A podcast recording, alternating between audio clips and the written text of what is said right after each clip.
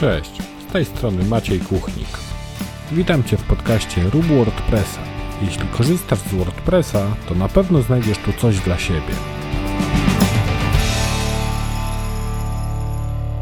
Cześć, witaj w 25. odcinku podcastu Rób WordPressa.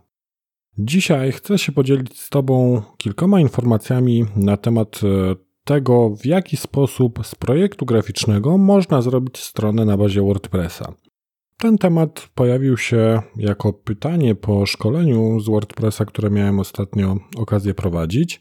I tam padło kilka razy w zasadzie to pytanie, tych szkoleń było kilka i to pytanie po, powtórzyło się chyba dwa czy trzy razy. I właśnie tam padały pytania w stylu: No dobrze, a co jeśli ja nie chcę korzystać z jakiegoś gotowego motywu, płatnego, darmowego, jakiegokolwiek, tylko chcę, żeby grafik mi narysował stronę, albo ja sobie narysuję w Photoshopie taką stronę i chciałbym potem zarządzać sobie tą stroną za pomocą WordPressa. Dzisiaj w podcaście omówię pokrótce takie trzy drogi, jak możesz uzyskać właśnie taki efekt, że będziesz miał narysowaną stronę i potem zamienisz tą stronę na stronę w WordPressie. Zaczniemy sobie od pierwszej opcji, czyli użycie tak zwanego page buildera. Page buildery, czyli takie dodatki do WordPressa, które pozwalają niemal wyklikać i narysować sobie taką stronę prawie jak w Photoshopie. Tu mam na myśli na przykład Elementora, zarówno w tej wersji darmowej, jak i w wersji Pro, czy na przykład bardzo popularne Divi, które e, również jest takim page builderem i też pozwala na stworzenie takiej strony według własnego pomysłu praktycznie od zera. Tu oczywiście zaletą wielką takich rozwiązań jest to, że mają one stosunkowo niski próg wejścia. Tutaj nie musimy programować, możemy sobie to wszystko wyklikać. E, no niestety wadą jest to, że trochę to wygląda tak, że jak coś jest do wszystkiego, to bywa do niczego. I te page buildery oczywiście mają też e, sporo wad.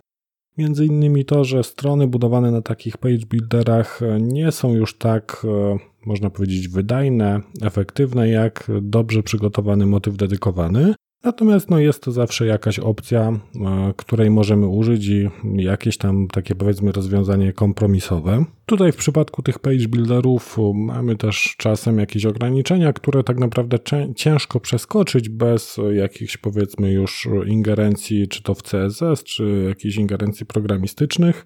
Natomiast, no, tak jak mówiłem, dają one możliwość stosunkowo łatwego, takiego graficznego stworzenia sobie strony, no ale tak jak mówiłem, to nie jest e, rozwiązanie najlepsze, jakie mm, może być. To jest takie, powiedziałbym, rozwiązanie kompromisowe. Te page buildery niestety mają dosyć sporo wad. Co prawda, tak obserwując rozwój tych narzędzi na przestrzeni ostatnich kilku lat, no idzie to w coraz lepszym kierunku. Natomiast e, myślę, że tak naprawdę nigdy nie będą to rozwiązania na tyle dobre, generujące na tyle dobry kod, co dobry, doświadczony deweloper. Drugą opcją są motywy potomne.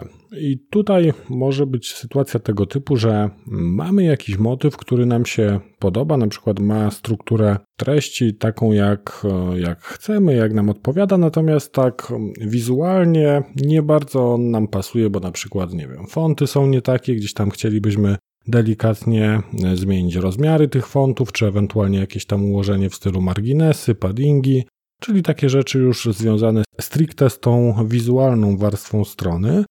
I tutaj dobrym pomysłem może być po prostu skorzystanie z jakiegoś gotowego motywu i zrobienie na jego bazie motywu potomnego, czy ewentualnie tam dopisanie jakiegoś dodatkowego widoku, którego by nam brakowało, jakiegoś elementu, czy jakiejś funkcji, czy ewentualnie też e, praca z samym kodem CSS, który odpowiada za wygląd strony, i to jest e, rozwiązanie o tyle dobre, że jeśli mamy dobry motyw bazowy, to możemy w taki mm, zgodny z dobrymi praktykami sposób zrobić sobie nasz motyw potomny, który będzie czerpał z tego motywu bazowego, a my go rozwiniemy przy pomocy motywu potomnego. Jest to dosyć często stosowana praktyka, na przykład w przypadku budowania sklepów internetowych opartych o WordPressa, o WooCommerce'a i o motyw e, Storefront, to jest taki motyw e, dostarczany przez e, producentów WooCommerce'a i on jest właśnie już pomyślany, napisany w taki sposób, żeby był taką bardzo dobrą bazą do tego, aby stworzyć sobie na nim motyw potomny i właśnie przyspieszyć bardzo tworzenie takiego motywu, który będzie obsługiwał nasz sklep internetowy no bo już mamy ten motyw bazowy i rozwijamy sobie go tylko za pomocą tego motywu potomnego, dostosowujemy jego wygląd, ewentualnie tam modyfikujemy jakieś rzeczy związane z e, układem, z wyświetlaniem pewnych informacji. Jednym słowem, robimy motyw pod siebie. I oczywiście tutaj no, to rozwiązanie też ma pewne ograniczenia, bo mm, generalnie ten motyw bazowy no, musi już spełniać przynajmniej część tych wymagań, które stawiamy przed e, wyborem tego motywu, czyli jeśli potrzebujemy jakiegoś tam określonego wyglądu czy określonych funkcji, no to oczywiście wybieramy taki motyw, który będzie jak najbliżej tego efektu docelowego, po to, aby go rozwinąć i doprowadzić do tego stanu, który będzie dla nas tym stanem docelowym. No bo bez sensu byłoby też e, brać jakiś zupełnie przypadkowy motyw i za wszelką cenę próbować dojść do takiego momentu, który byłby dla nas tym momentem docelowym, czyli zarówno pod kątem i wizualnym, i też pod kątem funkcji, jakie dany motyw powinien posiadać. Więcej o motywach potomnych możesz posłuchać w ósmym odcinku mojego podcastu, więc jeśli ten temat jakoś bardziej Cię zainteresował, no to możesz wrócić do ósmego odcinka i tam sobie posłuchać więcej na ten temat. I trzecia opcja, jaka nam pozostaje, aby przejść właśnie od projektu graficznego do strony na WordPressie, no to jest przygotowanie takiego dedykowanego motywu, który będzie skrojony na nasze potrzeby i będzie przygotowany specjalnie do naszych zastosowań. I tutaj próg wejścia jest już dużo, dużo większy, no bo generalnie musimy umieć HTML, CSS a na takim poziomie, żebyśmy mogli bez problemu przygotować ten frontend. Jeśli chodzi o znajomość e, programowania w PHP, tutaj tak naprawdę do przygotowania motywu nie jest wymagany jakiś bardzo zaawansowany poziom. Generalnie taki podstawowy poziom e, programowania w PHP i dokumentacja i to, to wystarczy. Natomiast no, jeśli chodzi o te mm, technologie frontendowe, czyli wszelkie rzeczy związane z HTML-em, z CSS-em, z responsywnością, no to tutaj musimy już poruszać się bardzo sprawnie w tym temacie po to, żeby nasza strona wyglądała i działała prawidłowo na wszystkich przeglądarkach, na komputerach, na tabletach i na urządzeniach mobilnych. I tutaj już e, oczywiście też stworzenie takiego motywu, no to jest dużo więcej pracy niż skorzystanie z motywu potomnego i rozwinięcie jakiegoś motywu, na którym bazujemy. Natomiast e, zaleta jest taka, że tutaj mamy praktycznie pełną dowolność, jaki układ, jakie funkcje sobie wymyślimy, jeśli tylko technicznie jesteśmy w stanie to ogarnąć, zaprogramować, no to nie ma żadnego problemu. Nasza strona może wyglądać i funkcjonować dokładnie tak, jak będziemy chcieli, i będziemy sobie nią spokojnie zarządzać za pomocą WordPressa. Oczywiście tutaj musimy się trzymać takiej z góry narzuconej struktury, jeśli chodzi o pliki i o cały rozkład jakby tego motywu na poszczególne części, czyli na przykład tam plik odpowiedzialny za nagłówek, za stopkę, za wyświetlanie poszczególnych widoków, czyli na przykład e, pojedynczy wpis, archiwum wpisów, archiwum kategorii. Tutaj mamy to stricte określone. Oczywiście w dokumentacji WordPressa jest to wszystko bardzo dobrze opisane tak naprawdę to jest jedyna rzecz, której potrzebujesz, żeby e, napisać sobie taki motyw, jeśli oczywiście umiesz programować. Wchodzisz w dokumentację WordPressa, tam masz wszystko pięknie rozpisane. Zresztą podlinkuję w e, notatkach do tego odcinka, do tych materiałów. Dzielisz sobie ten kod na odpowiednie pliki, wrzucasz sobie plik CSS, e, ewentualnie jakiś tam JavaScript, jeśli potrzebujesz. I przy pomocy właśnie tych trzech, czterech technologii, czyli HTML, CSS, JavaScript i PHP.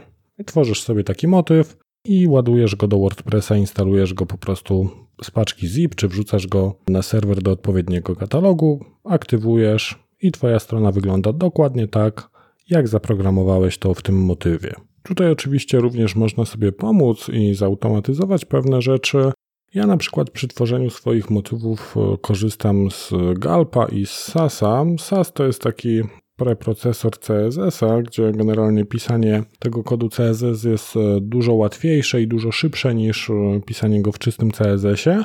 Ale tu już zaczynamy wchodzić w tematy deweloperskie, a celem tego odcinka podcastu jest jakby tylko nakreślenie takich różnych podejść, jakich możemy użyć przy tworzeniu właśnie takiej strony na bazie projektu graficznego przygotowanego przez nas czy przez grafika i jeśli chcemy taki projekt po prostu wdrożyć i zrobić z niego stronę na WordPressie.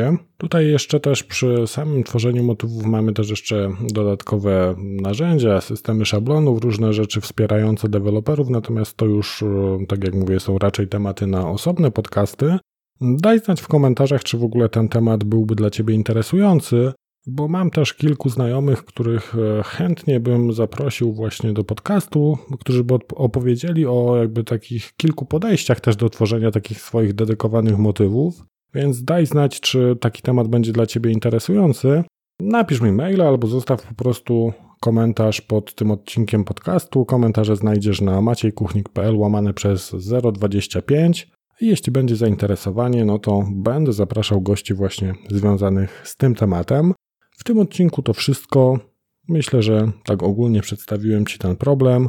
Jeśli jeszcze nie subskrybujesz tego podcastu, możesz to zrobić w swojej ulubionej aplikacji podcastowej. Możesz się również zapisać na mój newsletter na maciejkuchnik.pl. Pozostańmy w kontakcie i słyszymy się za tydzień. Cześć!